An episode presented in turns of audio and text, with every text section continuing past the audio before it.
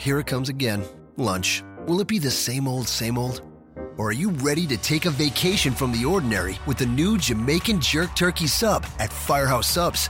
Freshly sliced smoked turkey breast, craveably sweet mustard sauce, and a hint of Caribbean seasoning. Just $5.55 for a medium. Save time. Order the new Jamaican Jerk Turkey Sub on the Firehouse Subs app.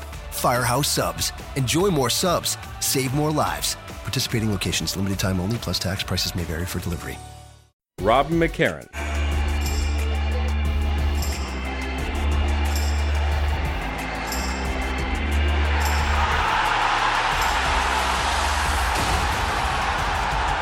Jeff Hawkins. Is it? Can it be? It is! The phenomenal one is here! AJ Styles! Oh my God! You're listening to Shake Them Ropes with Rob McCarron and Jeff Hawkins.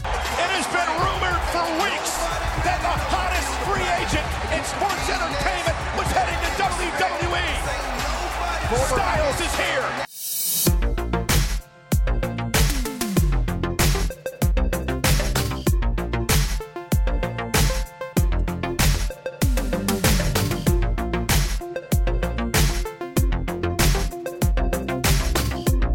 Everything is negotiable. Whether or not the negotiation is easy is another thing. Carrie Fisher. Today, on the last Shake Them Ropes of 2016, we're going to do a bit of a year of review. SmackDown was very eventful, and we have new tag team champions. And Rob, I won a sheety. You know what that means? 2017 victory lap all year. I won podcasting. My Oscar like reign of terror begins this week. 12 months worth of me just being me, I guess. Anyway, here's your host for Shake Them Ropes, Rob McCarron. Hi, Rob. Hi, everybody. I am very flattered that anybody would vote for me for anything having to do with podcasting. So thank you for anyone who did. And that's what I have to say about that.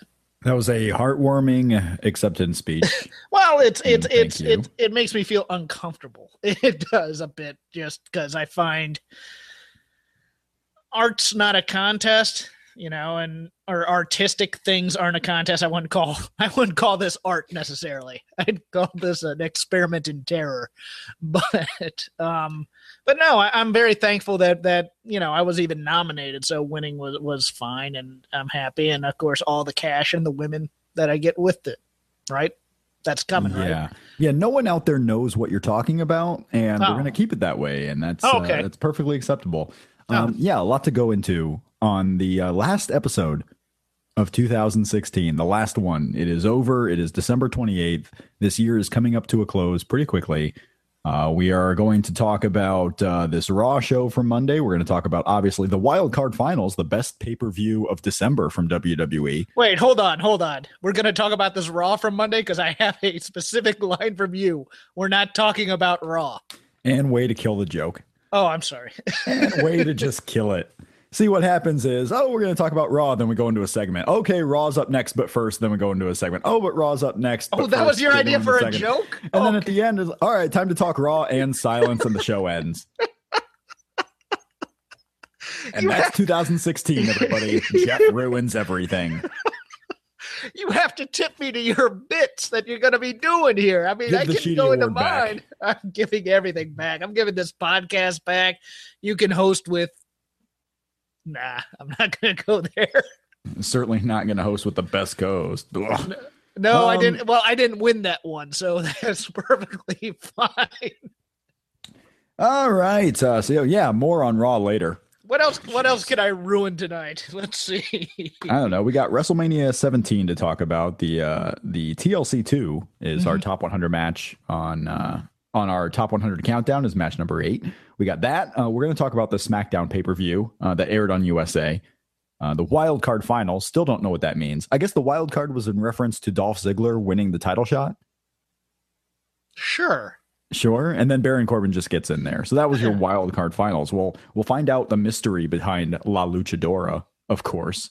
Uh, a lot of that, and then we're going to go through a year in review in WWE. We're going to go. Um, I'm I'm going to lead you through it, Jeff. I'm going to be the uh, the captain of the ship. Okay. Well, you know what? Let's uh, let's even though it, you're going to go chronologically here, let's let's go with some top stuff. Who was you? What was oh, what was your match of the year? What did you like? What was your favorite match? May not have been the best match, but what was your favorite match in the WWE universe across all platforms this year? Um, I mean, I was big into that Shinsuke Nakamura Sami Zayn match uh, from NXT Takeover. Um, I was uh, I liked AJ Styles John Cena. I like the whole AJ Styles John Cena idea, honestly, mm-hmm. and the fact that it's going to go into January is pretty cool. Um, there wasn't. I feel like 2015 was better in ring, uh, even though 2016 was great. We never got that top level of matches.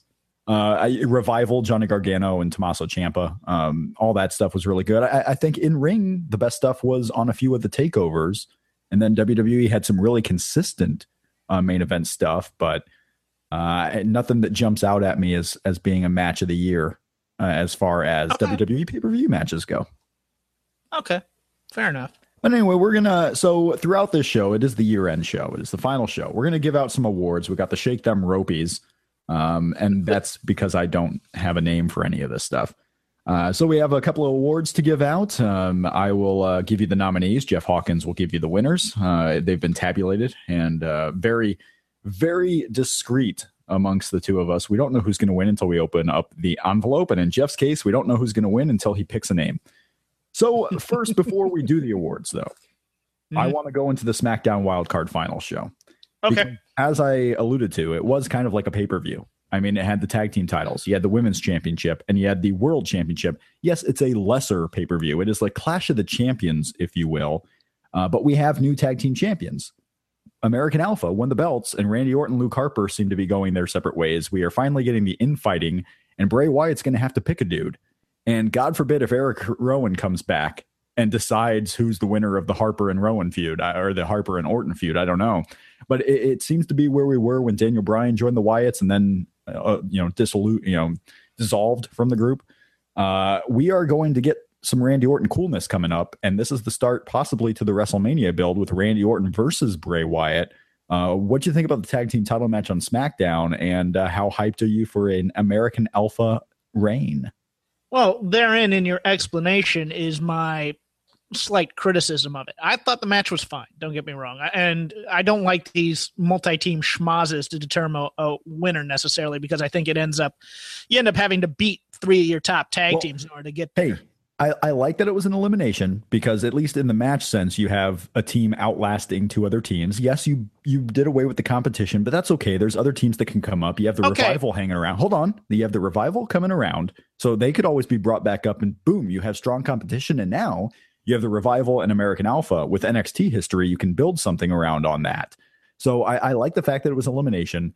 And let's face it, this wasn't the original plan. It was going to no. be Mojo Rawley and Zack Ryder, and then they got hurt. So this was uh, their way of just kind of moving things along and still giving the fans what they wanted to see. I mean, American Alpha winning the tag team titles exploded Chicago, and it, it gives you a lot to look forward to. It's fine. It's not even my biggest gripe. My my concern, I think they should have held off the dissension angle until next week. I think they should have given American Alpha this moment to really solidify themselves as a big deal because as soon as you know they get the belts they're cutting back to harper and orton you know shoving each other and having problems and all the heat's on that as opposed to having shine on american alpha right now. They could have held off this argument until next week where they're probably going to get a rematch of some kind if they're not getting a rematch at the rumble um, and and I think they just should have let American Alpha have that moment to kind of reestablish their credibility within the division. The match was great. Let American Alpha have that star moment as opposed to cutting over to the quote unquote more interesting thing with Orton and Harper because you think Orton's a bigger star. That's feel, my only concern. I feel they had enough of a moment. I mean, they got the win. The crowd goes nuts. They're celebrating in the ring for several seconds, you know, for I think half a minute before they finally leave the ring. I, they had their time. How how much do you want? Do you want a commercial break to go right there? What do you want? I don't do? want I don't want anything else drawing focus from it. And that's what this was was it was drawing focus from it. More people were concerned about well what's going on with Orton and and Harper right now. And that could have waited until next week's television.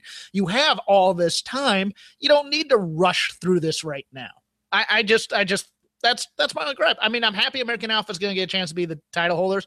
I'm looking very forward to a program with the Usos, hopefully because I think those matches are going to be phenomenal.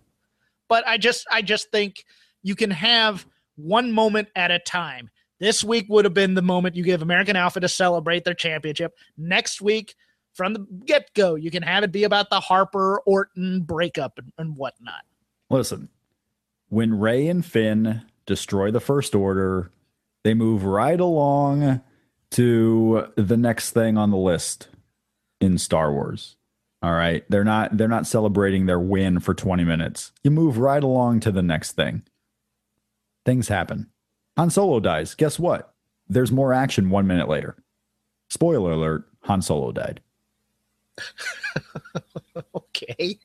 You nerded out on me a bit there. I had no idea where you were going with Things move on. Things well, move on. Well, okay, there's a difference though. You have a you have a 2 plus hour movie to get it all in there. Here you have two hours of weekly television. Did Luke Skywalker's return ruin the thunder of Rey and Finn dominating the First Order? Come on, what, no. What is wrong with you? Did Mark Hamill steal the heat? Yes. All right. Well, there you go. There, Jeff hated Star Wars. There's your headline. I kind of did. Th- Jeff thought Mark. Oh Jesus! Don't get into that. No, it is not the time for that, Jeff. It was just the same. It was the it was a fan film that first one. Oh, I haven't seen oh, Rogue Jesus. One yet. Don't spoil Rogue One for me. I'll kill you. Have you ordered your food yet? For for Blue Apron. Oh no, I have not. Ah, that's that's right. I need to do that. I just yeah, got home. Do. I just got home Monday, so I need to I need to and I've been cleaning and stuff. Yeah, I need to order. You're right. So you're back. You're back in Los Angeles. You don't have a lot of mm-hmm. time. You're out and about. You're doing this show. You're working. You're working overnights, and you're you're doing the acting and the comedy thing. You don't have a lot of time, so you got to get on that Blue Apron, get your meals sent to you, cook them, and tell the people how they are. Because I've used the, one of the reasons, selfishly, that I gave you all the coupon codes is because I use I used Blue Apron before. I know what it's all about. So now you get to know what it's all about. So hopefully, all the people listening can get to know what it's all about. Because uh, I want to thank Blue Apron for coming on as a new sponsor for Shake Them Ropes. In 2017, Blue Apron is the number one fresh ingredient and recipe delivery service in the US. They're affordable, easy, and a better way to cook. And I know because, like I said, I have been a member. We've gotten food from Blue Apron. Jeff, you will find out how easy it is. Oh yeah, uh, my, bro- my brothers, my brother's gotten Blue Apron before, and, and Lord knows he doesn't cook anything. I mean, his, his idea of cooking is throwing something in the microwave for a minute and a half. But he did all this, and he, he really loved it. He thought it was easy. Gives you the step by step directions, gives you all the ingredients. Uh, he loved it, so and, I'm looking forward to it. And we've done we've done the tests. We've done the uh, we know what our demo is. Our demo wants things to be easy, and this is so easy. The best part, the feeling of cooking unique meals without having to spend all the time at the grocery store because that's my worst part. I would eat so much better if I didn't have to go to the grocery store. And Blue Apron allows you not to have to go to the grocery store and make good food. You get fresh ingredients delivered right to your door with step by step cooking instructions, as Jeff mentioned. From baked mozzarella chicken to blackened Cajun catfish and more, Blue Apron is a must try in 2017. And now at blueapron.com slash shake, you can check out this week's menu and get your first three meals free with free shipping, guys three meals free just by going to blueapron.com slash shake. Just go to blueapron.com slash shake. You will love how good it feels and tastes to create incredible home cooked meals with Blue Apron. So don't wait. Treat yourself right now. Blueapron.com slash shake. Blueapron.com slash shake. Blue Apron, a better way to cook. So I want to thank them for coming on as a sponsor for this show 2017 because I've tried it. I love it. Jeff will try it. He'll love it. And you guys should try it and you'll all love it. So I, I want to thank them uh, for joining the list of sponsors as we head into 2017, which allows you guys not to have to worry about paying for this show. Support our sponsors so you don't have to worry about you know spending 10 bucks a month on patreon or signing up for a subscription service or anything like that. Support the sponsors. They allow this show to keep being free and make it worthwhile for us to do it and come into your ear holes every single week. Should i give it out an award jeff? Sure I have no idea what these are, but let's see what they are. I want to give out an award. We got a few. Uh, we'll we'll do the first one right now. The 2016 year end Shake Them Ropes Awards. The Tinos. We'll call them the Tinos. How about that? They are the Tinos. The first annual Tino Awards uh, comes out right now, and it, it starts with this: the NXT Rookie of the Year. This was fan voted. You guys selected the winner. The NXT Rookie of the Year. The nominees were Austin Aries, No Way Jose. Shinsuke Nakamura, hmm. and Ember Moon. And with 71% of the vote, your winner is Shinsuke Nakamura. Jeff, what was your favorite Shinsuke Nakamura moment in his rookie season with NXT? Oh, the Sami Zayn match, no doubt. Seeing that live was sweet, right? awesome. I, I I really enjoyed that. I mean, is there a bigger story in 2016 than the New Japan Four jumping over to WWE? I, I don't, know. think so. In our year-end review, we might discuss that. What was the biggest story of the year? And and Oh. what's crazy is you know, that that was the first story of the year. Like we're four days into 2016. We're 2015 was odd enough as it was. We're going into 2016, and all of a sudden, boom! New Yeah. Japan is raided. WWE gets Shinsuke Nakamura and AJ Styles. Holy crap! Uh, it was a uh, it was an interesting way to start the year. But your NXT Rookie of the Year, the first ever Tino Award winner, Shinsuke Nakamura. Congratulations, Mr. Nakamura. He was unable to be here to accept his award, so we will deliver it to Winter Park, Florida, get it to the nearest Publix, and hopefully he will find it at some point. Charlie Caruso. Charlie Caruso was robbed, not being nominated. Yeah, she jumped right to the main roster though. She's That's not even true. in NXT here anymore. She just That's goes right to the main roster. Um, who is La Luchadora? I believe it's Tamina. Yeah, that was way too small to beat Tamina. It wasn't because I thought it was Naomi at first because when she came, but I just I thought it was Naomi the whole time because it's not a, uh, for lack of a better term, it does not appear to be a Caucasian under that mask. Yeah, it's Mickie James. That's not Mickie James. It's Mickie James. It will. It might be Mickie James eventually, but that was not Mickie. James. Well, that's what I thought. A lot of people were talking online how it might be Deonna Purrazzo, and I'm like, no, no, is that, was a joke. But That was a joke from uh, Casey over at Squared Circle Sirens, I believe. oh, oh, I know there's there's one. eh, He was obviously yes, but there are other people talking about how it could be her, and I'm like, yeah, even if it's anyone right now, that They're may not not, be who it ends up up. being. But it, I, it wasn't Tamina. They're not bumping her up to the main roster. Well, no, I don't believe they are either. Okay, We're on the same page there. Right. Um, but you had uh, Alexa Bliss uh, survived, and Becky Lynch seems to be starting something else, so she'll be out of the title picture. So who's next for Alexa Bliss? You know, we don't know. Um, could it be? I could it be Nikki Bella? Could she be going back? Could it be? uh, There's a whole bunch of things going on with that women's division on SmackDown. You got Alexa Bliss, you got Becky Lynch, you got La Luchadora, Nikki Bella, Carmella. eh, Everyone's kind of where they started. Natalya coming back, starting her program now with Nikki Bella. Uh, it- it's how the SmackDown women's division started, right? Where there's six people and they're going to eventually break off. But now Alexa Bliss seems to be the odd one out, which is weird because she's the champion. yeah, what do you think of this match? I thought it was pretty good. Um, I like Alexa Bliss so far in do too. SmackDown. I thought she's been one of the best performers, if not the best performer, with Becky Lynch right there. I thought the arm uh, was very impressive. I don't know what she was doing with that, if she's double jointed or if she's like my brother and that she broke her arm and it was just set wrong so she can do that naturally. But that uh, selling of the arm was quite impressive. Uh, they need to get rid of the uh, reversal, reversal, reversal, reversal spots that uh, when you you do when you have two baby faces kind of fighting each other and they stand up and square off against each other because that thing made it clunky and it kind of lost momentum. But I liked the match overall. I thought that was pretty good. Um, La Luchador interference aside. Yeah, I, I mean, I think it'll end up being Mickie James. I, there's a lot of internet sleuthing going on. I don't know who is it, who it was, who's it going to be. It just seems the most uh, logical that it'll be Mickie James. I don't know why you would debut or re-debut Tamina in that fashion. Seems weird, and I don't think Tamina was. La Luchador, La Luchador was moving a little bit differently than Tamina would have. Right, but if it's Naomi, it's an instant heel turn. It gives her another character to play, and it, and it kind of evens up the uh, sides, right? I think. I don't know. Yeah. Maybe it gives you four heels and two faces now. I don't know. I don't believe it was Naomi. I'm going to go with Mickie James. We'll see. We'll see. Maybe it was. Uh, maybe it was Bret Hart. No, it was not Bret Hart. Eh. I've seen stranger things happen in 2016. I'm gonna. I'm gonna go with uh, Mickie James being number one. Uh, I will say that Liv Morgan number two, and I will say Bret Hart number three. Those are my three Oh, choices Okay, for La Luchadora. It's a swerve, you see. It's a swerve. I got it. Have you I'm guys trying not to. I'm free- trying. I'm trying not to ruin any more of your jokes tonight. So let's Go order your free food, guys. Free food, three weeks free. Blueapron.com slash shake. Why? What are you waiting for? Go order your free food. Uh, yeah, don't ruin any more of my jokes. They're bad enough as it is. Mm. Uh, they don't need to be ruined. no. My delivery ruins them just fine. Uh, Baron Corbin is officially a main eventer. Uh, how does it feel to be in an age where Baron Corbin is a main eventer? What a time to be alive. I thought he was pretty good in this match. He was a He was bump great. Machine. He was a bump machine in this match. That spot uh, where they double ta- teamed him through the table, I thought was great.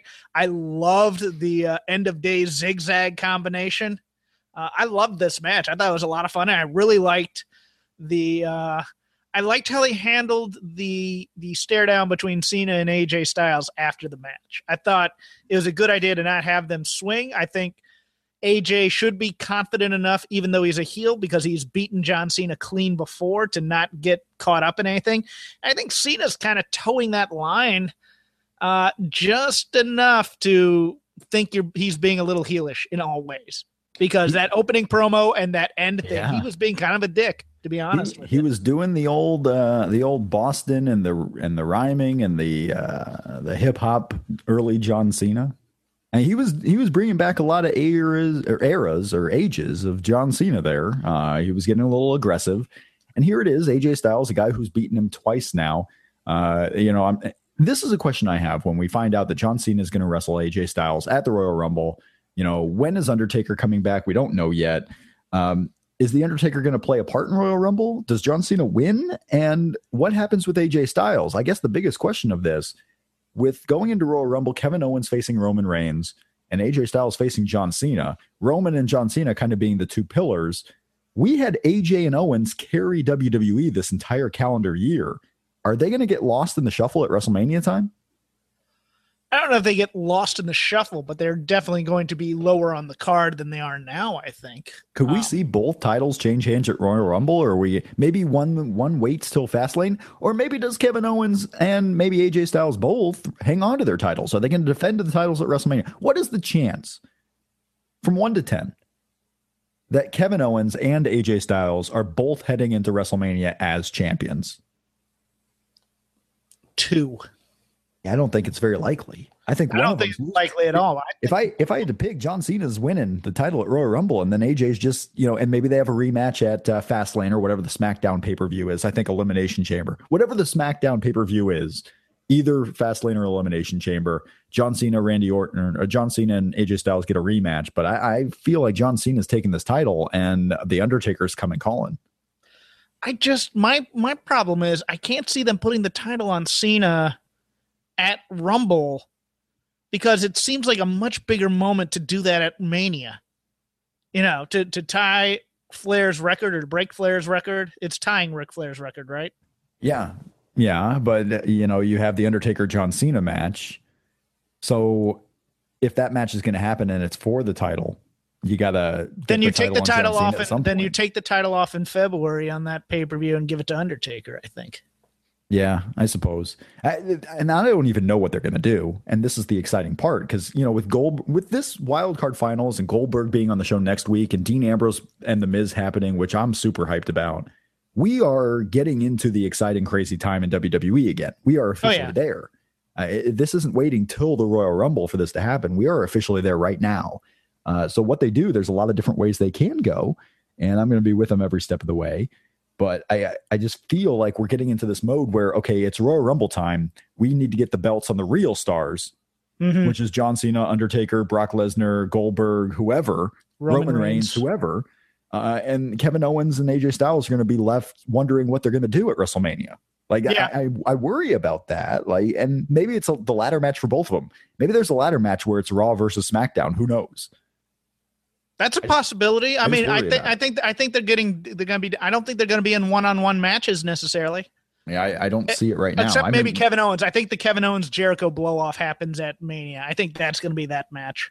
they deserve to get a match. They deserve Yeah. it. But Well, so does I- AJ Styles. I mean, AJ Styles deserves to have a solo match high on the card. Quite frankly, I think defending the title, but that's me. Well, and think about this too. We're we're gonna go into another WrestleMania where it's a six hour show, right? Yeah. I mean, two hours of the pre-show and then four hours on the main show. They certainly have time for all these singles matches, but will they do it? Will they do it? Uh, it's gonna be interesting, but uh, it is time to give out our second award for the best of 2016. Our second award, Jeff Hawkins, is the most creative WWE Network special event name of 2016.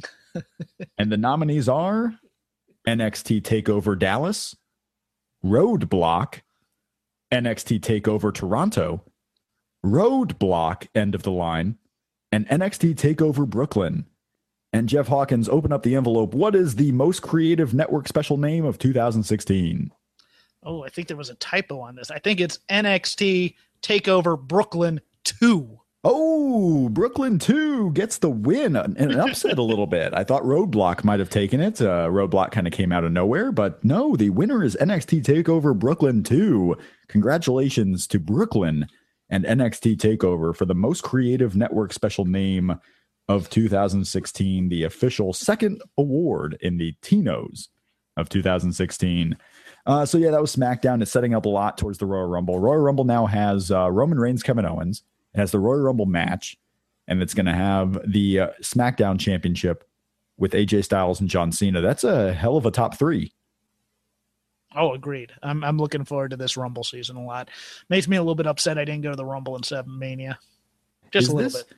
Now, this uh, what's been happening lately on the big shows is that people are more excited for Takeover than the main WWE show. It happened at SummerSlam. It happened at Survivor Series. Uh, Royal Rumble definitely is going to dominate Takeover as far as hype going into it, especially when you're main eventing with Shinsuke Nakamura and Bobby Roode versus the Rumble match, an AJ Styles John Cena match, and a Kevin Owens World Title match. Like Royal Yeah, but- Rumble is going to dwarf this Takeover, and that's rare that that's happened that way.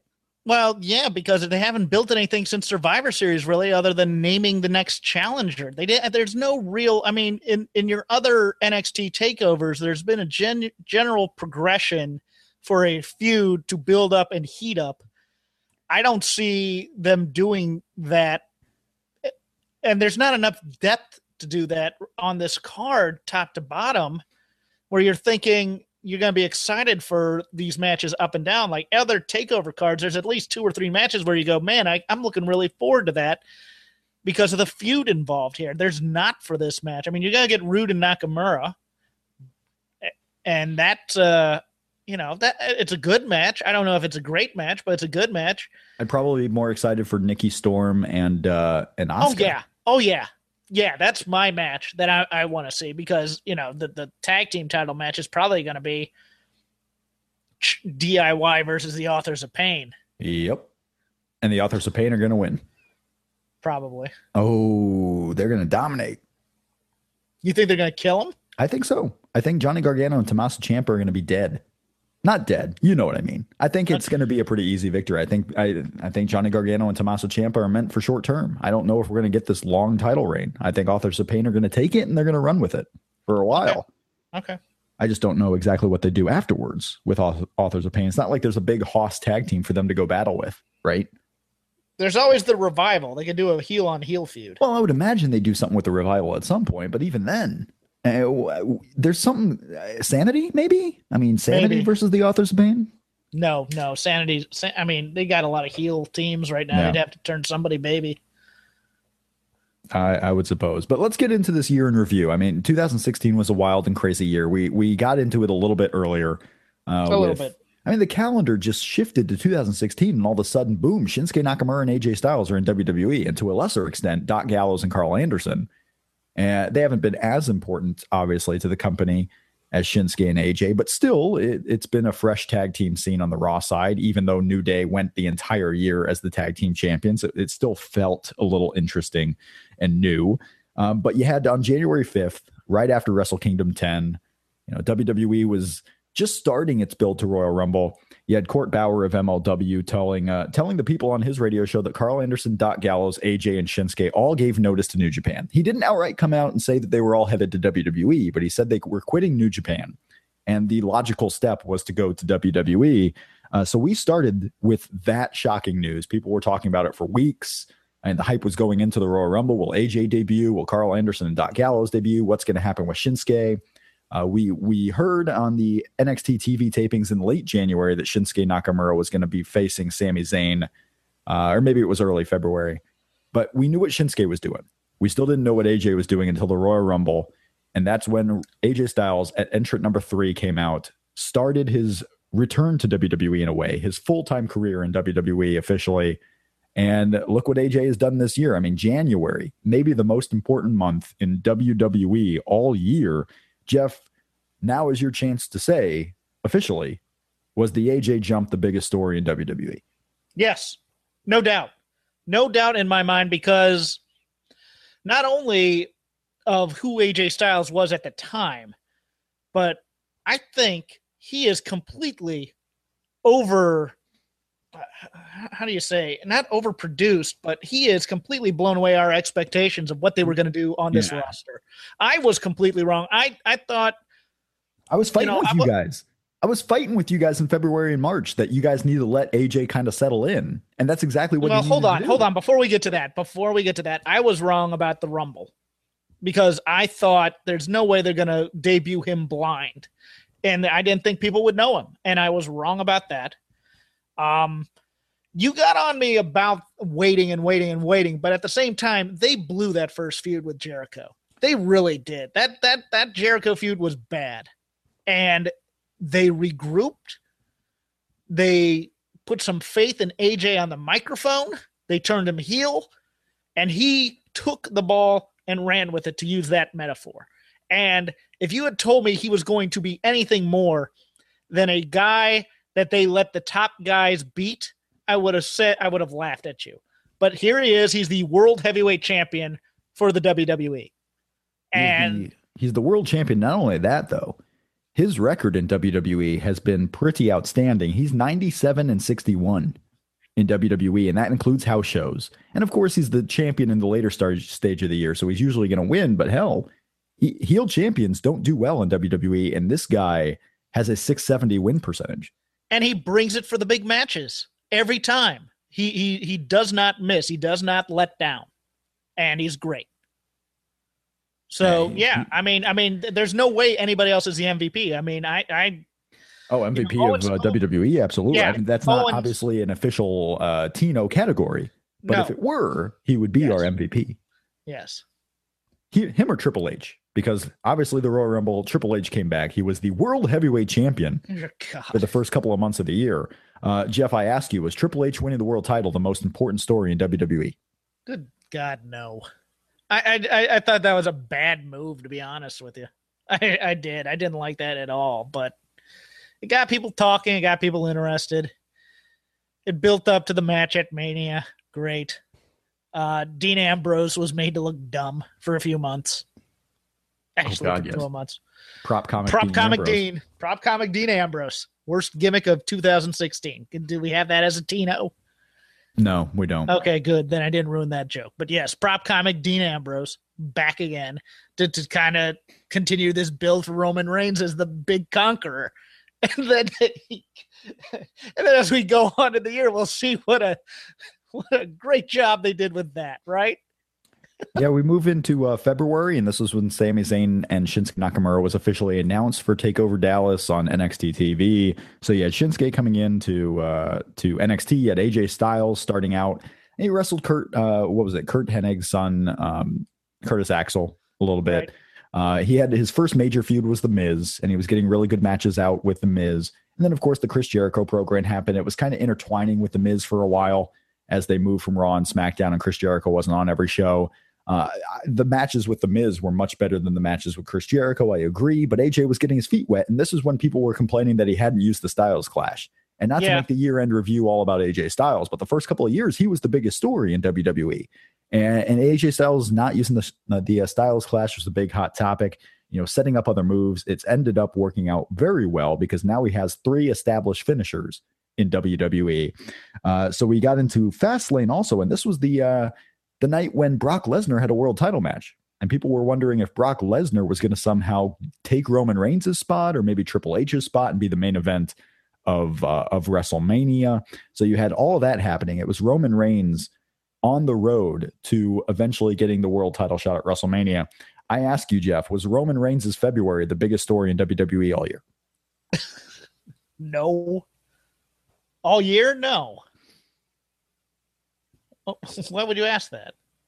Jeff hasn't figured out the joke yet. I haven't figured out the joke, but that's And okay. Also on Fastlane, by the way. I'm also I'm also watching a basketball game, as I said. So I kind of Jeff is very dedicated to the show. He's very dedicated. he hasn't ordered the Blue Apron sponsor food yet. Well, I forgot about it because I had to attention to travel. basketball. Oh, come on. I, well, UVA is playing Louisville. I can't help that. Uh, no, but but no. It, okay, I'm I'm I'm starting to get in on the joke because sometimes your jokes are a little esoteric for my taste. So uh, no, it's not. Um, what am I off on my calendar, or did they have an elimination chamber on the network in this February? Was that last February?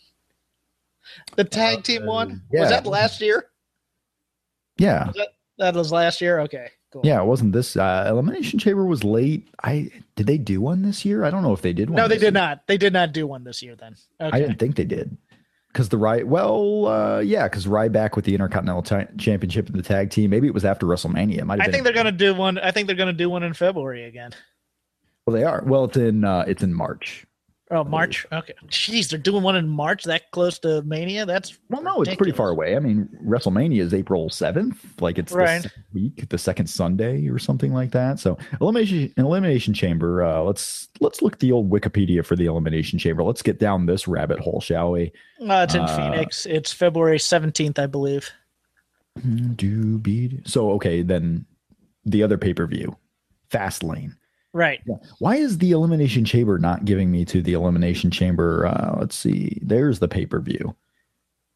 February 12th, 2017 in Phoenix. 12th. Yeah, right in your uh, parent, uh, your family's neck of the woods, right? R- right. I have friends who are going to the show. The old can't go. Talking Stick Resort Arena. That must be new. Uh, so No, Elimination no, Chamber, and then you're gonna then you're gonna have Fastlane in March. So that's the March pay per view, but it's still Right. spread out kind of from WrestleMania. But this is a SmackDown show, so Elimination Chamber will be the SmackDown pay per view coming two weeks after the Royal Rumble event. Uh, but yeah, the Elimination Chamber did not happen in 2016. Right. The last one was May of 2015. The old John Cena Kevin Owens match. No, Talking Stick took over the branding for American Airlines Arena in downtown Phoenix. It's the same yeah. arena. Okay. Well, there you go. We're learning so much on this show. Uh, also, also in February to close out February, the big Kalisto Alberto Del Rio feud Oh, good lord! Falls turn. I ask you, was Kalisto's run in WWE the biggest story of the year?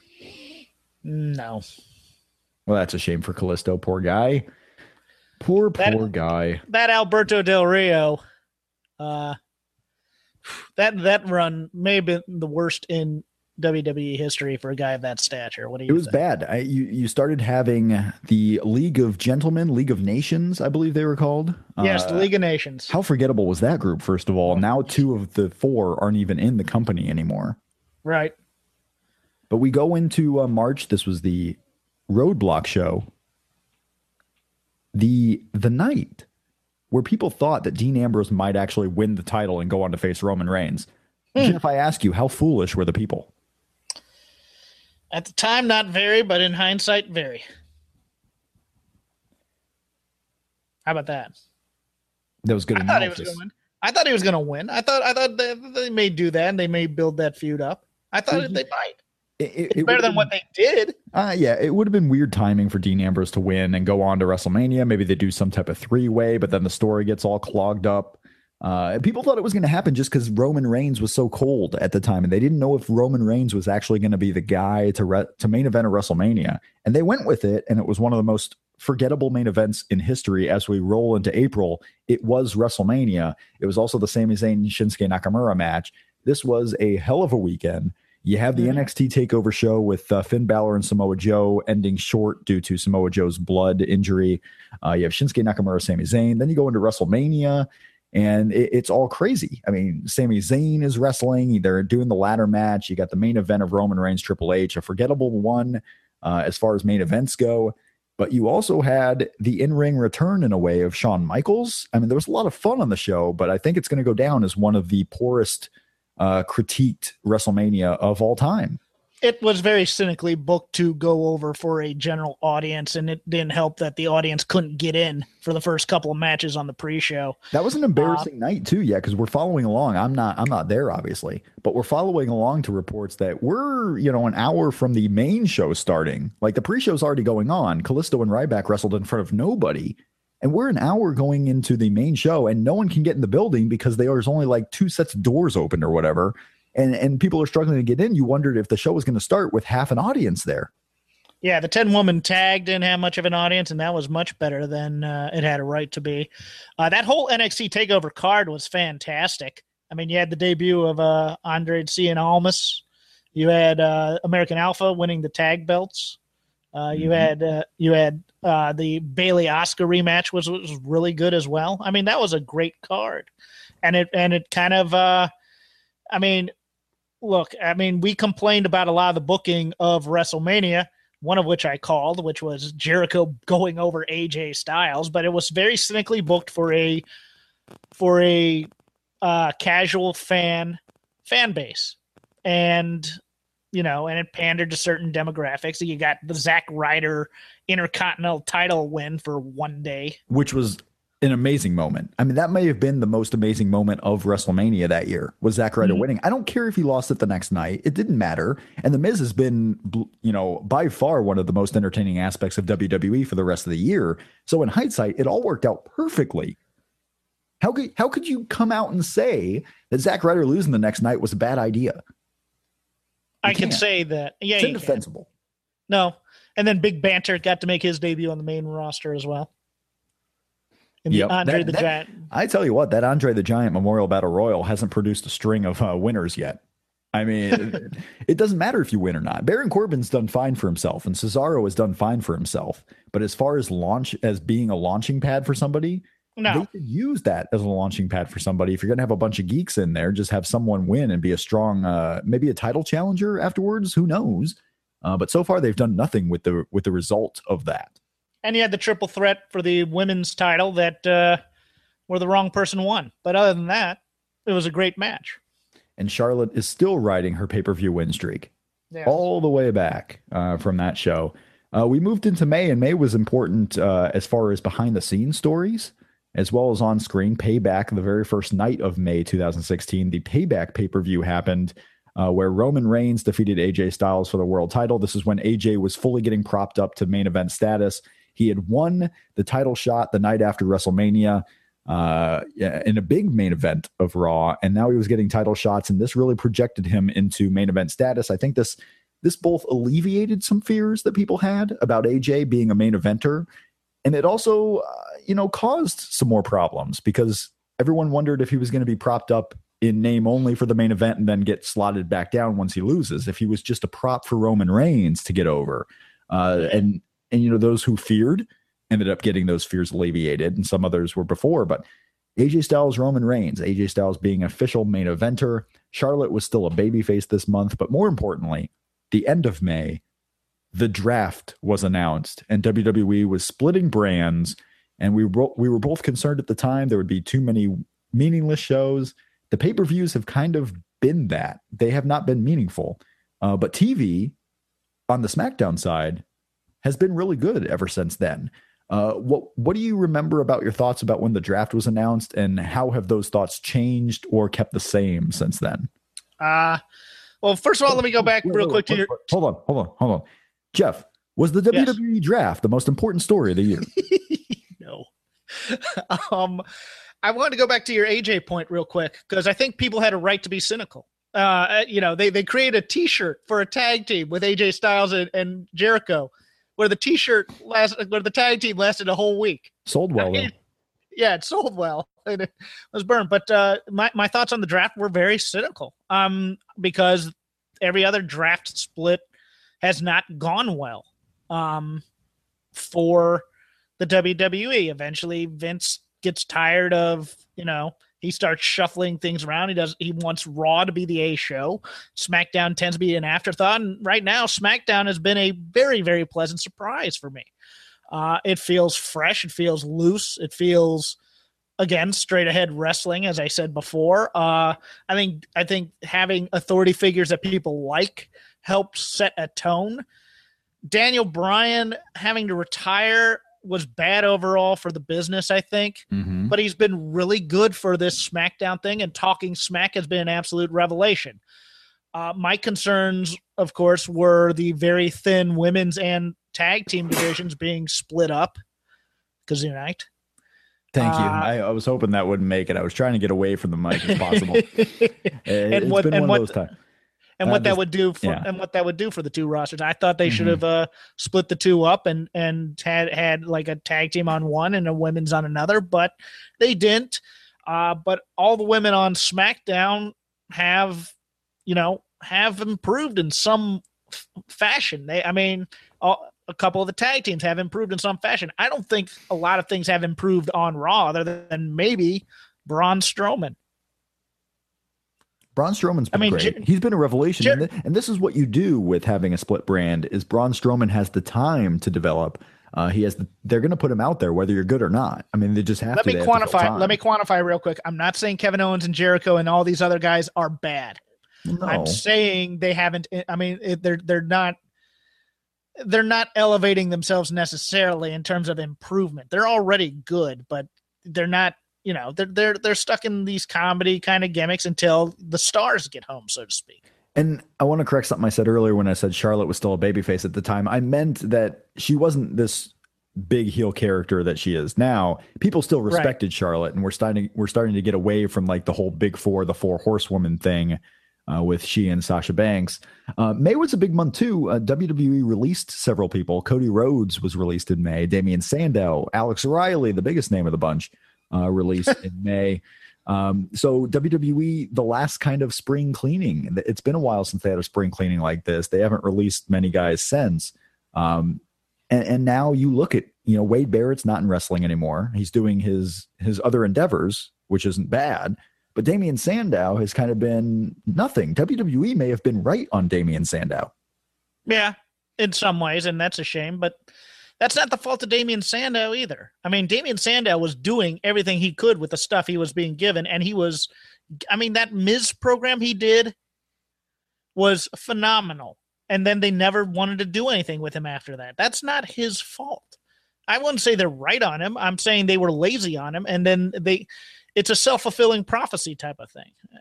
When did uh when did Ryback leave? Was that summer after SummerSlam or was that yeah that was ba- that's going to be later that was september i okay. believe is when okay. he left or uh, later in the year um, i don't think they were right on damien sandow i think damien sandow just wasn't allowed to do much and when he did do that he wasn't uh, rewarded for going above and beyond we uh, we move into June, and we're still a month away from the actual draft and brand split. They announced it quite a bit early. Um, we move into June, and you have Andrade Cien Almas debuting in NXT. You have the Revival winning the tag team titles from American Alpha uh, for their second championship reign. Uh, Shinsuke Nakamura continues his road of you know less than meaningful matches. He's just getting some wins here on pay per view, and then Finn Balor's last night, uh, last uh, takeover in NXT losing a steel cage match to Samoa Joe. So this was kind of a turning of the page for NXT here in June as you have Finn Balor officially leaving, you have Nia Jax leaving, you know, these guys getting ready for the brand split and, and fruition. Uh, and some new faces in NXT. What do you what do you make of the uh, the mid year page turning in NXT? I remember being very, very interested in who they were going to bring up and who they weren't, and watching this card and and seeing what was going to happen with them. Like American Alpha, I, I thought we're going to get a long run with the belts before they lost them. Yeah, it's just their their time for being called up was happening. They had to get ready. Mm-hmm. Yeah, yeah, yeah. That brand split was was shaking up NXT uh, at its core. You know, these names that have been built up for a year because really it had been a year for American Alpha to get to where they were, and then all of a sudden they were just gone. Yeah, and it really hurt the tag team division. Really hurt the women's division in terms of those those next level people you were trying to elevate into going because that was a time when Alexa Bliss was starting to uh to to get back up there. There, you know, you had you had Carmella who was starting to improve. You you you had those kind of lower level, the tier below the horsewomen that had to step up. And then when it was time for them to step up, it was like, well, we're going to put you on the main roster, so you're going to have to jump in the deep end of the pool and learn to swim. Also in June, a uh, it wasn't just NXT that was turning the page. I mean, WWE, as we know it for the rest of 2016, was being shaped uh, in June with the Money in the Bank pay per view. You had AJ Styles fully turning heel. Um, not at, not at this pay per view directly, but really the heel turn was was on its way as he defeats John Cena in the much anticipated AJ Styles John Cena match. You have the help from Karl Anderson and Doc Gallows, who had debuted months prior, uh, to eventually form the club with AJ Styles. And you also had the the Shield all interacting in a Money in the Bank triangle, where Dean Ambrose early in the night had won the Money in the Bank championship. Seth Rollins defeats Roman Reigns, who was the WWE champion, and then Dean Ambrose cashes in and in nine seconds defeats Seth Rollins. Dean Ambrose would be the face of SmackDown at the time, and Seth Rollins and Roman Reigns were on their way to being the faces of Raw. So this was setting the stage for who would have the championships when the WWE draft finally occur, uh, finally occurred. So one of the most important pay per views of the year was Money in the Bank 2016. Jeff Hawkins, I ask you, was Money in the Bank 2016 the most important pay per view of the year? Yes. Wow. Yes. I didn't I expect so. that. for for a number of reasons. Well, I, I thought I'd say yes to see what you how you how you uh... for for a number of reasons, all of which I will list in numerical order right now. Well, it was interesting because they weren't. um I mean, the whole Seth Rollins thing was so screwed up from the get go in terms of how they brought him back uh, Dean Ambrose winning was interesting. And then, of course, the reason why they put the belt on him is even more interesting. So I would think it really set the tone for the second half of the year. So, yeah, I'd, I'd say that this was possibly the most important pay per view of the year. And then a couple of days later, we would have speculation uh, about Roman Reigns because Roman Reigns was announced as having failed a drug test for the WWE drug testing program. He was suspended. And think about this people were asking at the time is this a bigger story than the New Japan guys leaving? Is this a bigger story than Daniel Bryan retiring? Because this was Roman Reigns, the company's, uh, you know, from all accounts, the future flagship of the company, getting suspended. And up until that point, Randy Orton had been the biggest name ever suspended. And Randy Orton wasn't this big time babyface. I mean, he's a heel. It's okay. It's not like John Cena was getting suspended for drug test failures, but here's Roman Reigns.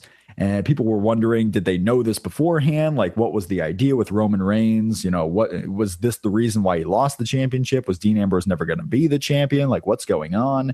Um, but it's amazing because we never talk about Roman Reigns' drug test failure anymore. Like, it, it did you even remember that happened? Yes, because it was definitely number three on the list behind the two stories you already mentioned.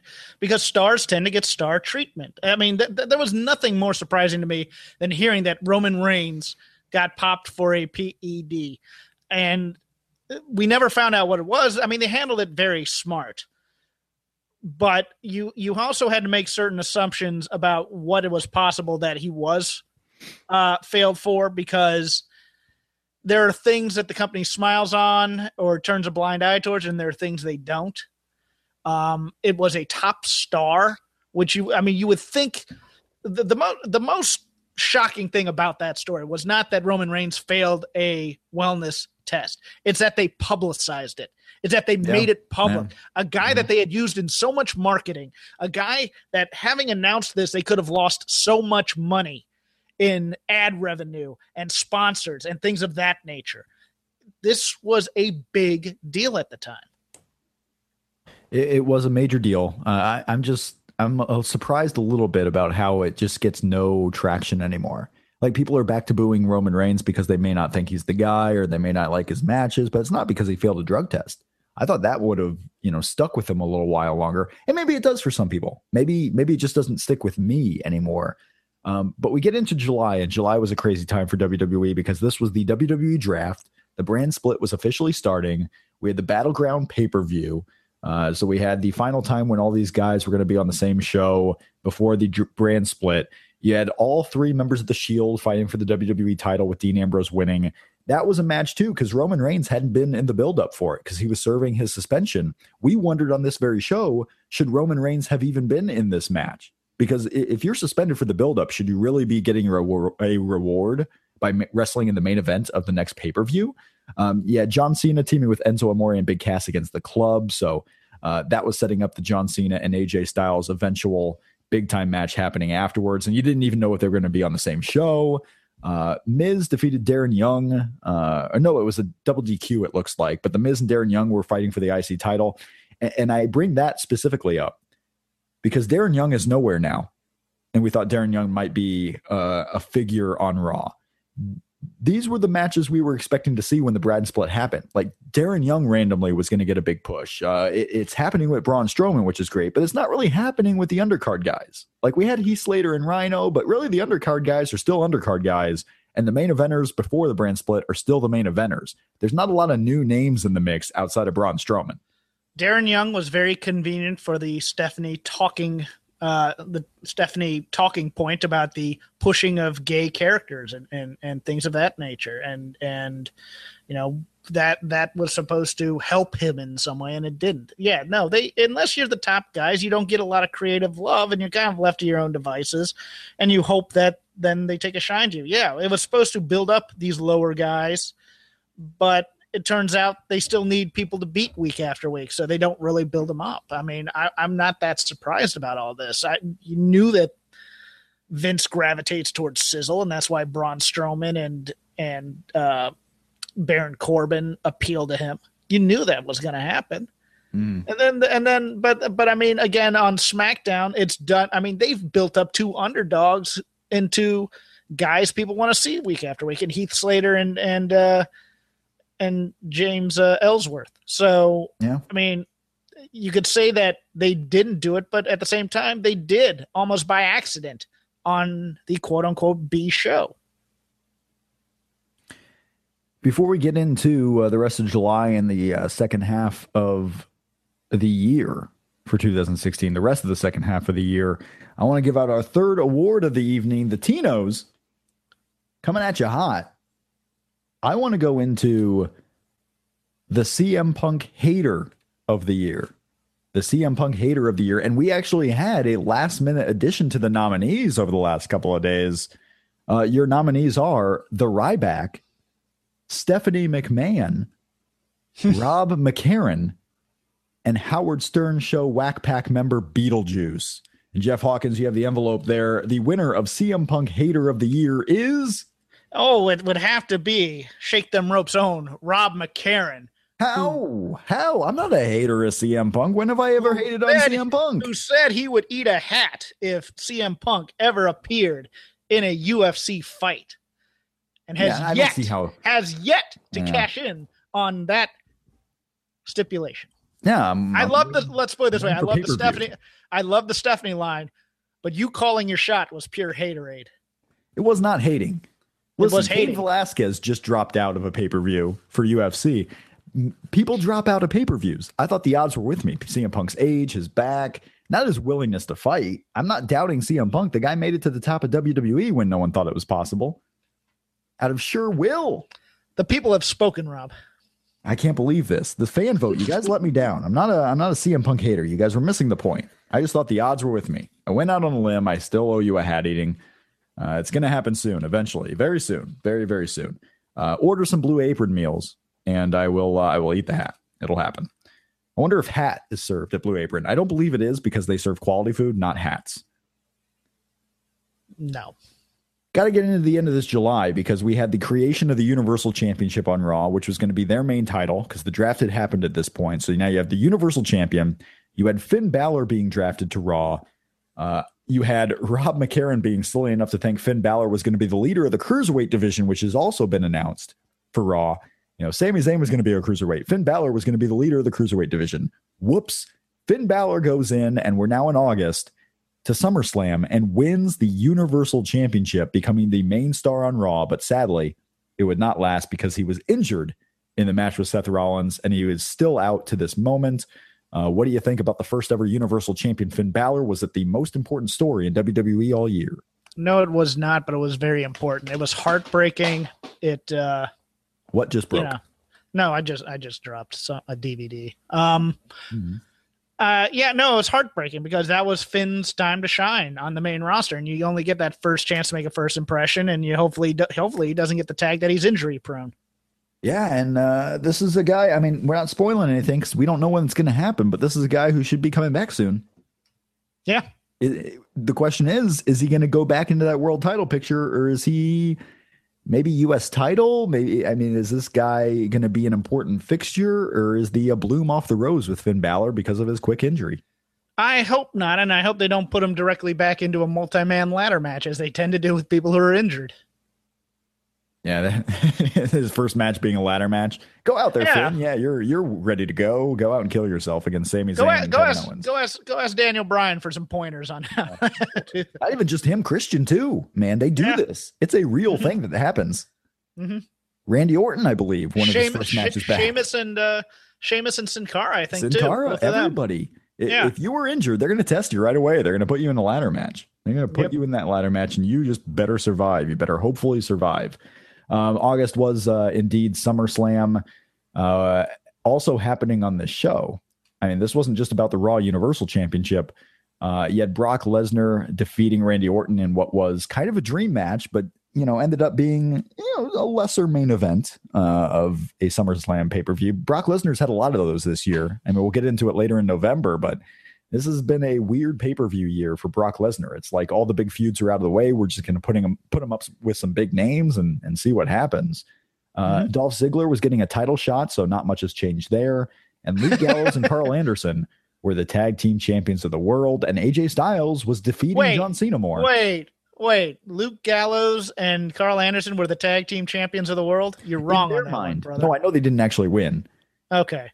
In their mind, they were the tag team champions because That's when they should have won. Day. Yeah, exactly. Right when no, they should have won. Yes. They ended up not being because that would be uh, crazy. That the New Day would be celebrating their record had they lost the championships during it. and that another great uh, NXT takeover that weekend that threatened to uh, overshadow, but uh, yeah. Yeah, yeah. NXT Takeover with SummerSlam, and it did threaten to overshadow. I, I and I thought it was a better show overall.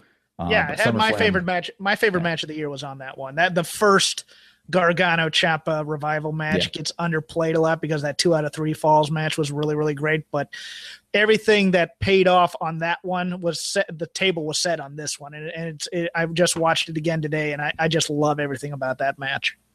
It was also the month where the Ryback did indeed leave WWE officially. Uh, he was he was released at his own request in August. Uh, he was done, and now he is lighting the Indies on fire. And by that, I mean not so much. I mean the guy is not really wrestling many places at all. Nope. Does that surprise you a little bit? Because Cody Rhodes is out there, you know, working every indie possible. Uh, going to be working in Ring of Honor, New Japan. You know, he's in TNA. Uh, Ryback has just kind of gone away, and you know, starting a nutrition supplement brand or some type of uh, food and nutrition brand. So he's doing other things. Maybe he's just branching out. Maybe maybe he's setting up for a life after wrestling. No, I, I talked about this when he got released. To me, he doesn't. To me, I don't think he was ever the kind of guy who wanted to be known as a great wrestler like Cody Rhodes wants to be known as a great wrestler. He's a guy who wants to be known as a, for lack of a better term, a a wrestler who is a TV star. Uh, and and, and a, I mean, I think he likes the business aspect more than the performing act aspect of it. I think he likes bodybuilding. I think he likes the nutrition game. I think he likes the business. He likes the making money part. But I, I don't view Ryback as a guy who ever really looked at his, for, for lack of a better term, his work rate abilities and said, you know what, I really should improve on all this so that I, I can have these great matches so that people love me more. That's more of a Cody Rhodes thing, not a Ryback thing. And had August uh, ending out. We talked about Finn Balor as the Universal Champion. He got hurt, so he was gone. And Kevin Owens, to this day, he's still the Universal Champion, but he won it at the end of August. Has Kevin Owens felt like a Brands World Champion or a WWE World Champion since he's won it? No, he's felt like a very entertaining guy that that helps to carry a show, but he has not felt like a champion carrying a brand, in my estimation.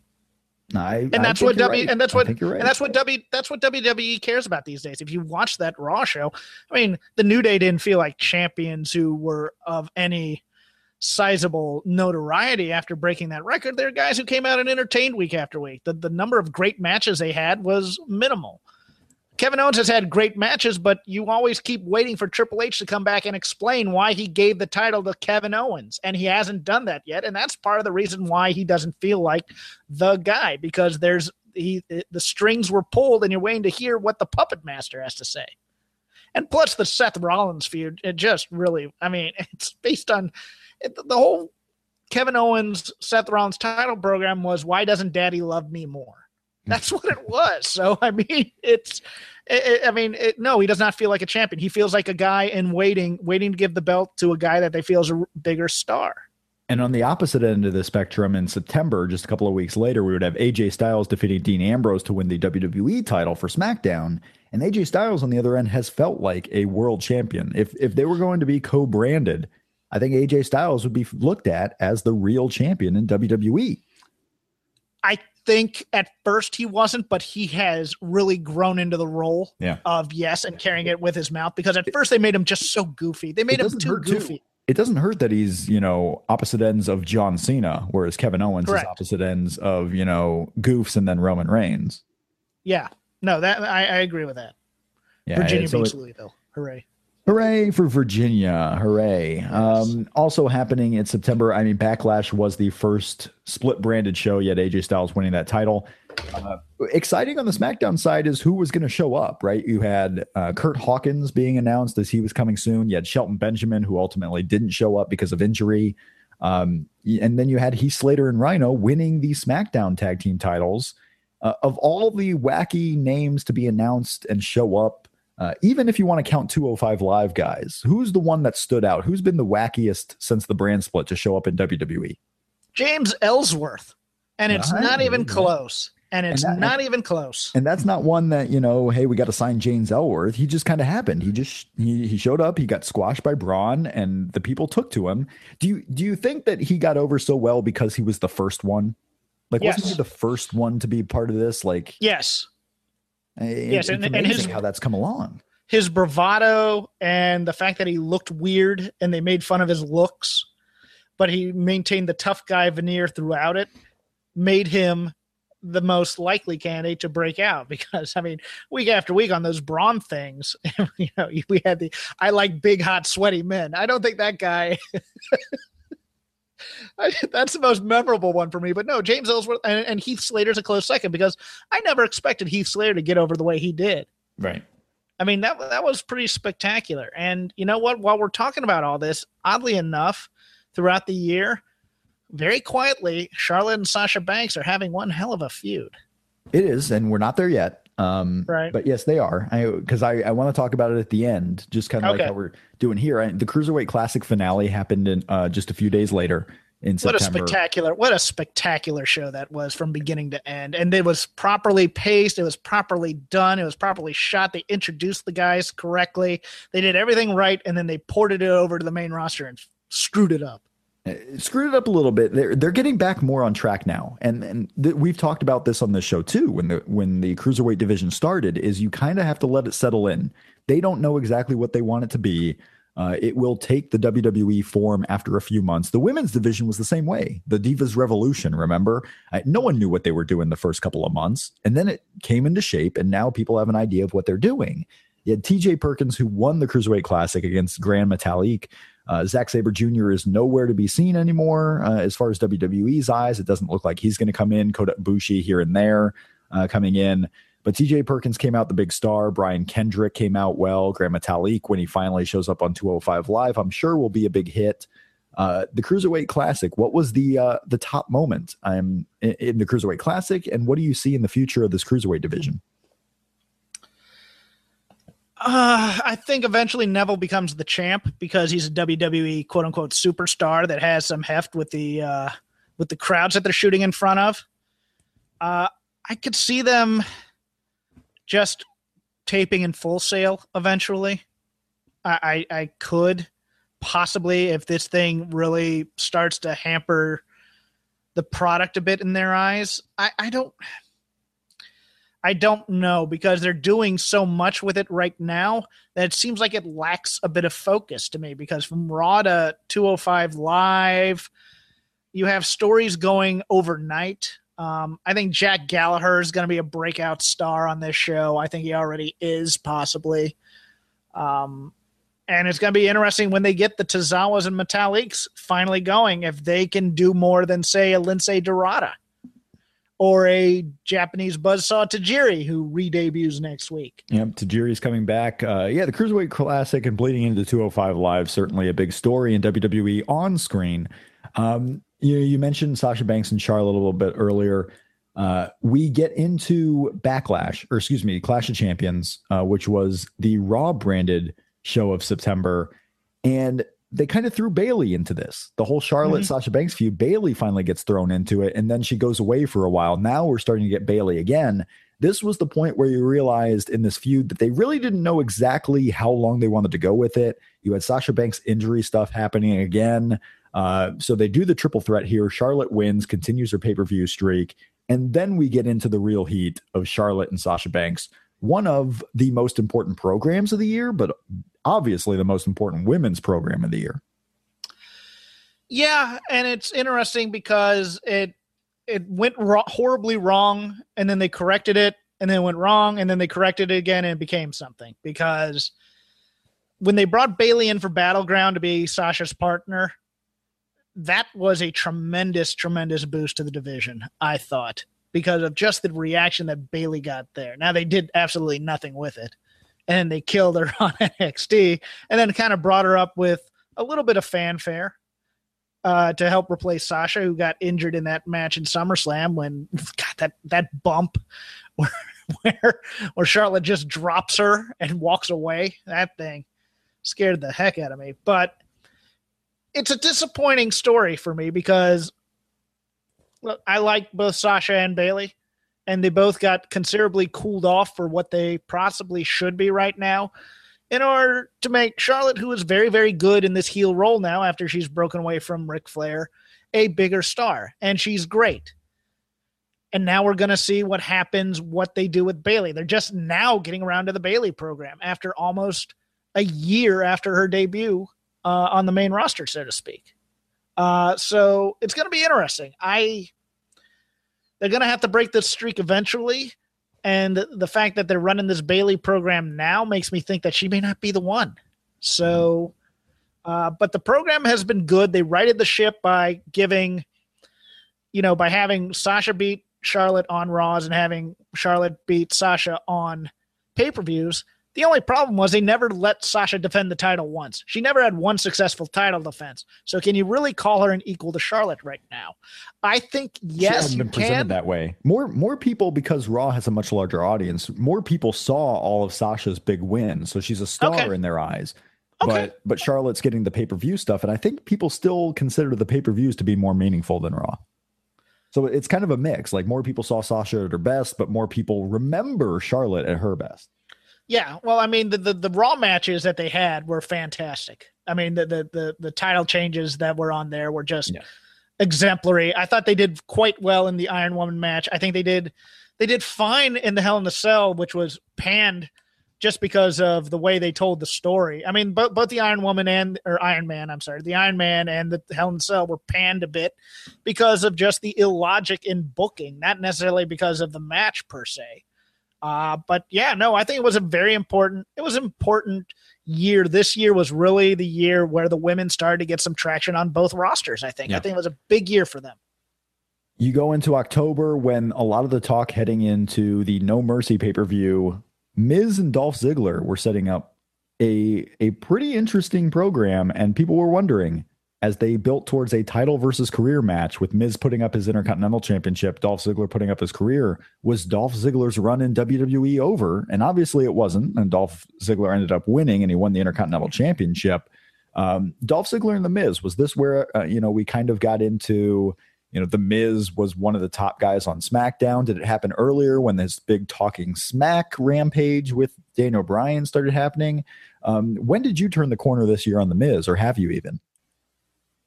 Oh, I have quite a bit. I mean, I, I I always liked the Miz in some ways, just you know, personal, you know, personal acquaintances and, and things of that nature. I think he started to get it right after WrestleMania, and in that WrestleMania run uh, up to the Intercontinental match, and then the night after when they brought back Maurice. I think Maurice added a lot to the Miz's role.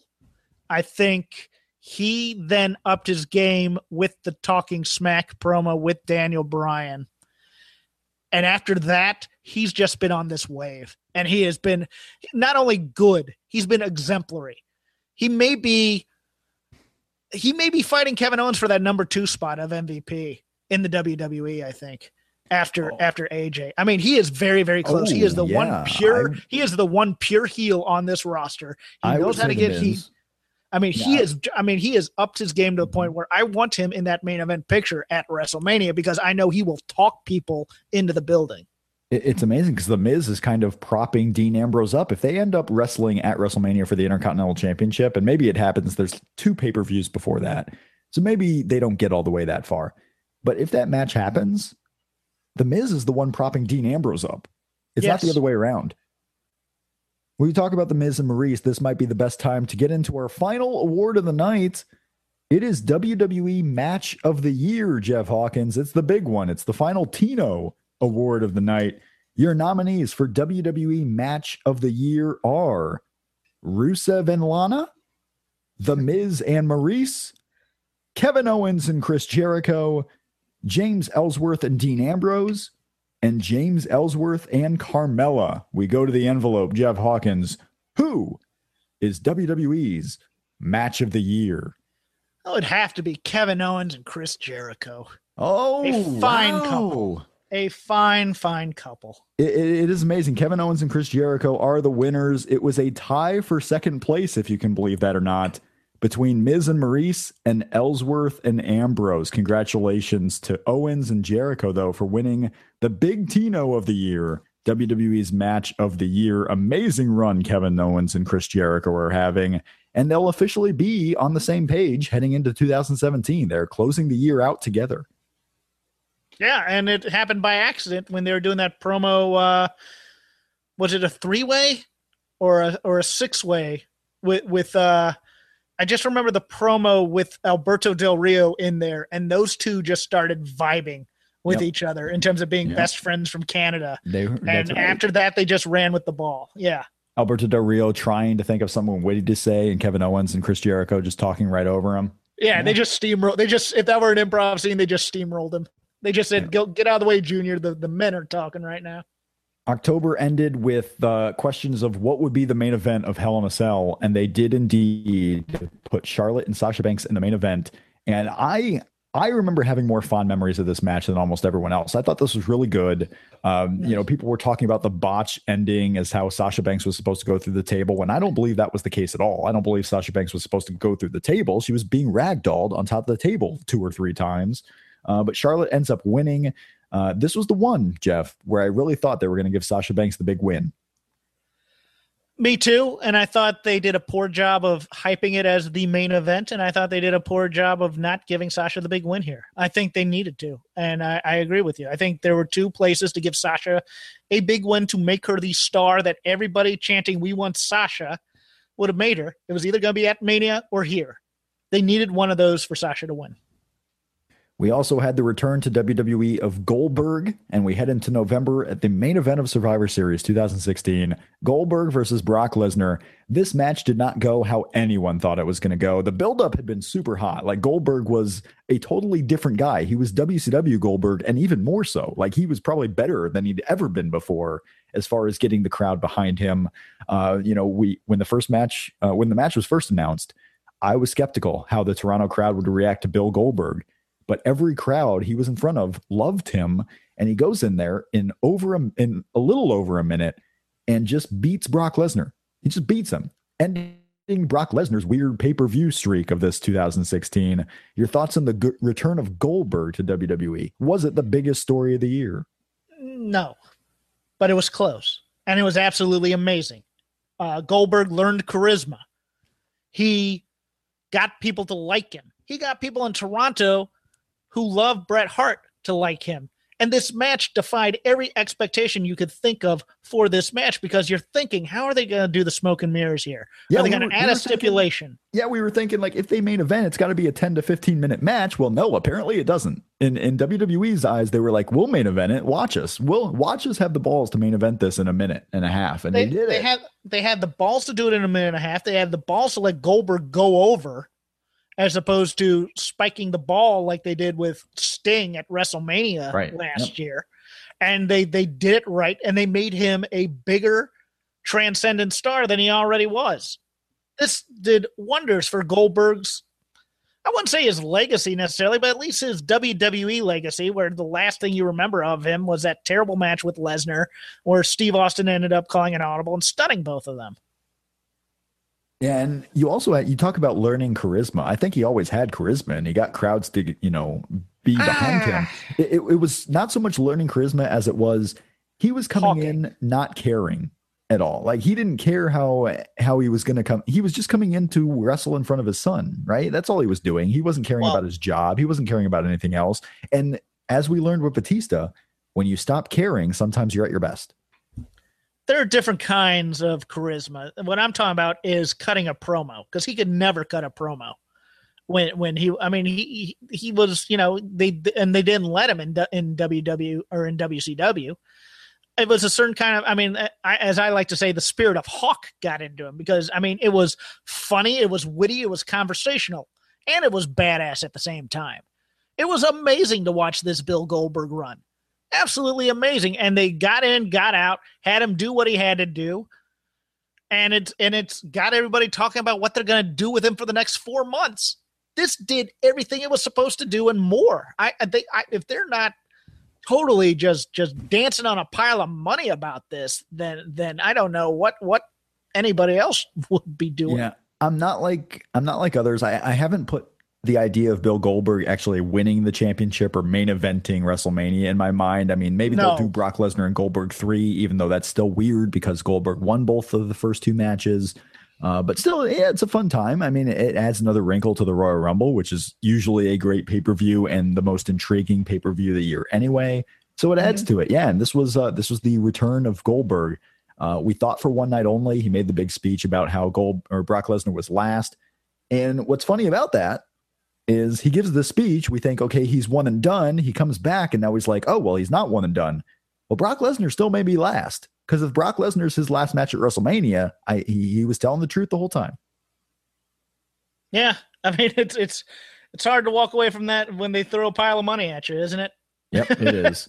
Uh, we had Alexa Bliss winning the women's championship of SmackDown against Becky Lynch, setting up Alexa Bliss as a true main eventer on the women's side on SmackDown and cementing his legacy of this year. AJ Styles defeating Dean Ambrose in a TLC match at TLC 2016. Uh, this was also the night where Miz won back his Intercontinental Championship in a ladder match that went 25 minutes, uh, setting up the Miz and AJ Styles as SmackDown's big hopes, along with John Cena, going into 2017. And that's something I can get behind. If Miz and AJ Styles can repeat or even come close to their 2016s in 2017, SmackDown will continue to be the show to watch.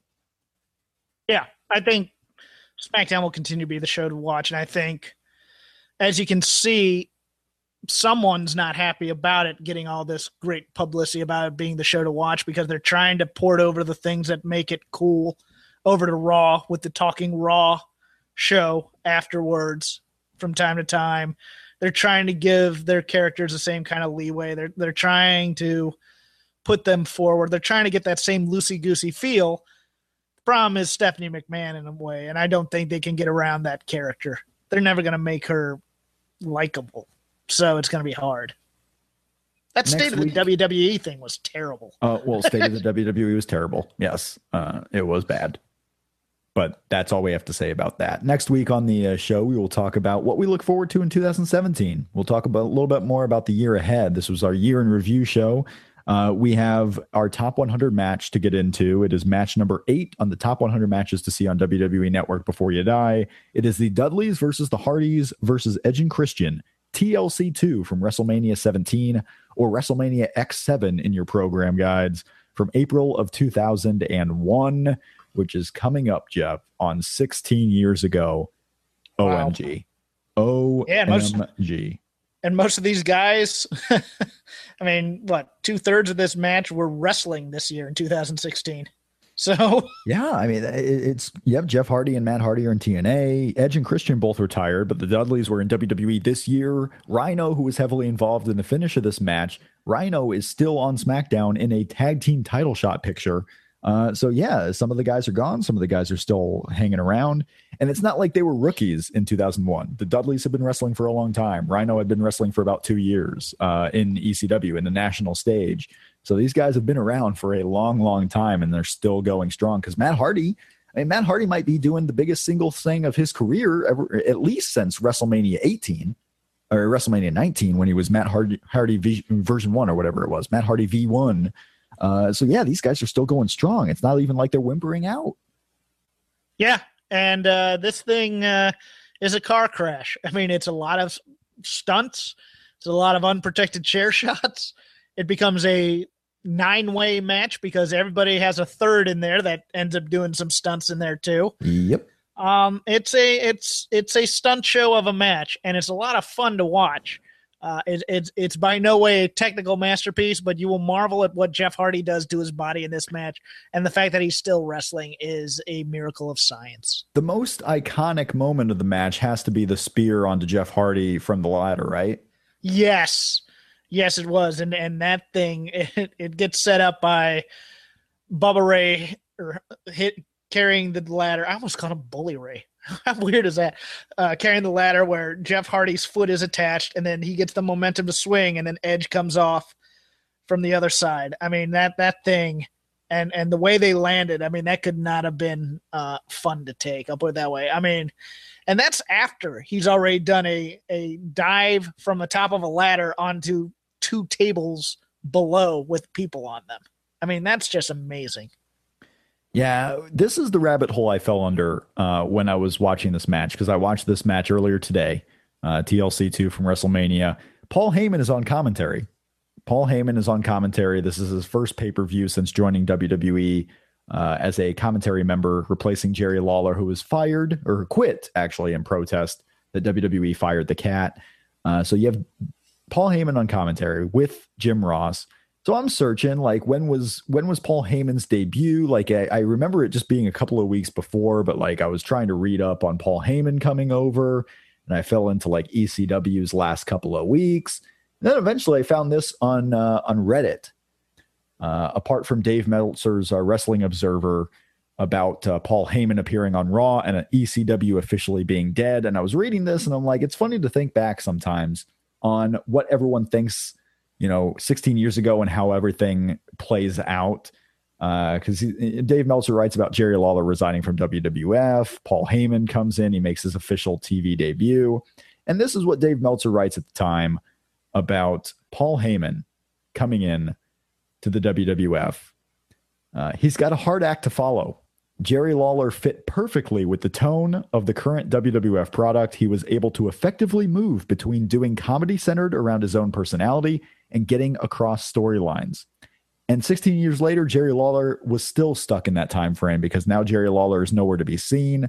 Would you agree that Jerry Lawler was the perfect commentary fit in 2001? No. I couldn't stand Lawler in 2001 making puppies jokes and and you know, being basically a big seventh grader. I, I loved this Ross Heyman combination. And I especially love when Heyman would needle Ross because it kept Ross fresh because Ross yep, was sure was getting long up too. An edge. Jim Ross was like he had to be kept on his toes and he would fight mm-hmm. back. And when Jim Ross would fight back, that's when you've really got the emotion out of him because you know, Jim Ross is kind of a dick, right? And we've yeah. seen it. We've seen it in interviews. And when he could play a dick, like he's still likable, but at the same yeah. time, you wanted to see him, you know, fight back a little bit. Yeah, you wanted to see a color commentator where they weren't I mean, where he wasn't playing so much of a straight man rather than he was actually being a real person out there trying to call a match with this jerk who kept saying jerky things. I loved Paul Heyman in this match. And plus, Paul Heyman had one of the best lines. I forget if it was on Raw or whatever, but it was after Austin turns heel and he goes, They're not booing, they're chanting Austin. Right. Austin. Yeah. I, I loved Heyman is is great and he's funny in his own way and I, I, liked just the cutting edge, and it, it made Ross fresh in my mind because I thought Ross's act was a little. I mean, for all the hyperbola that was great in big match moments, his act was getting a bit stale. Yeah. I thought, and I thought it really freshened up the commentary booth. I thought it made it more serious. I thought it, it made it less childish and less WWE like and more wrestling like. And, and look, they had good chemistry in WCW when they were a commentary team. I, I didn't expect anything less. I was more than happy to get rid of Jerry Lawler. I hope he had never come back and and he had stayed with his wife. To be honest with you, I I couldn't stand Jerry Lawler on commentary. I have a lot of respect for him in Memphis, but WWF WWE Lawler does nothing for me. Yeah, you uh, moving uh, moving forward. Dave Meltzer back to Dave Meltzer. What he writes: uh, the March fifth rate or his appearance. He starts Dave Meltzer here. starts. Paul Heyman's appearance didn't do anything for the ratings. The March 5th Raw drew a 4.5 rating, its lowest non holiday rating for a Raw on TNN ever. So here we are sometimes talking about low ratings. We've done it a lot this year. Uh, not so much on our show, but it's been out there. Um, still drawing poor ratings back all the way in 2001. Like ratings have been dropping for a long, long time, and this was a pretty exciting time in WWE too. The you know WCW had just been sold to WWF. Uh, we were getting ready for the the invasion season in WWF. So like I was coming aboard from WCW onto the WWF uh, train. Uh, so it wasn't just Paul Heyman and ECW folding. WCW was folding at the same time, and here we are 16 years later when ratings are still being looked at uh, as as scrutinized as they were back in 2001.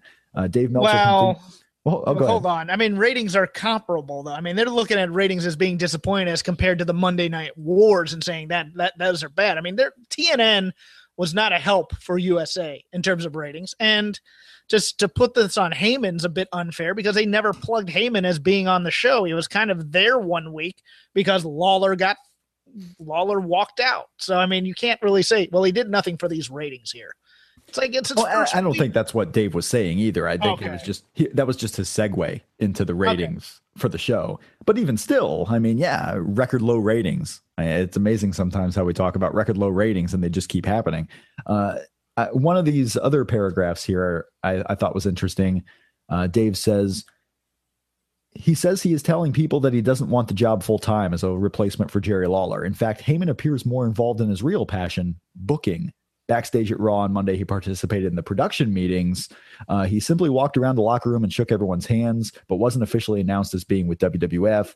The impression given was that Heyman would not be the full time replacement for Jerry Lawler. And as we would find out, he was the full time replacement for Jerry Lawler until Lawler returned to the company several, several months later um, after Survivor Series, I believe, when the whole WWF invasion ended. Um, yes. Yeah, so uh, there you go. You, you, had Paul Heyman as the co-owner of ECW. Dave Meltzer also talked about how uh, ECW was not likely to be resurrected in WWE, and then months later it was. Uh, so sometimes it's funny to go back in these things, how things uh, develop and change and are reported one way but happen a different way. I just thought that was interesting as as I was looking back at the uh, March of 2001 and April of 2001, the crazy time it was with WCW, ECW, WWF, WrestleMania, and, and least of which this was also the Steve Austin heel turn. I mean, this mm-hmm. was a crazy time in WWF. Could you imagine how bad this match or how much more intolerable this match would have been if Lawler had been on commentary? I mean, if it was 2016 Lawler, it would have been insufferable. I, I remember not hating 2001 Lawler. I just didn't think he was that great. I don't I don't hate it like I did when he was, you know, finally kicked off. I recall he didn't he didn't he didn't like hardcore wrestling all that much, so he he'd make certain snide comments about it. Oh yeah, he was so always, I, I th- always anti uh, hardcore in right. ECW.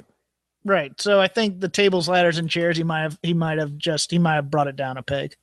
Next week, match number seven Bret Hart versus Davey Boy Smith from SummerSlam 1992. It is match number seven on the countdown. We'll talk about that next week, as well as our uh, 2017 look ahead. And who knows, Dean Ambrose and The Miz for the SmackDown Intercontinental Championship.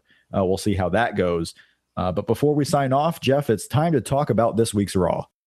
In a world of 1 million Wrestling Podcast, there is a new shining star with great interviews, analysis, music, and, and me, Matt Coon, on total engagement. Go to any podcast platform to listen today. Enjoy all your favorite sports like never before at BetMGM. Sign up using code Buckeye and receive up to $1,500 back in bonus bets if you don't win your first bet. When you register with BetMGM, you'll get instant access to a variety of parlay selection features, live betting options, and the best daily promotions in the business. And with BetMGM at your fingertips, every play and every game matters more than ever. Place your money line prop, or parlay bets with the king of sportsbooks today. Sign up using code Buckeye and receive up to $1,500 back in bonus bets if you don't win your first bet. BetMGM and GameSense remind you to play responsibly. 21 plus and present in Ohio, subject to eligibility requirements. Rewards are non withdrawable bonus bets that expire in seven days. Gambling problem? Call 1 800 Gambler in partnership with MGM Northfield Park.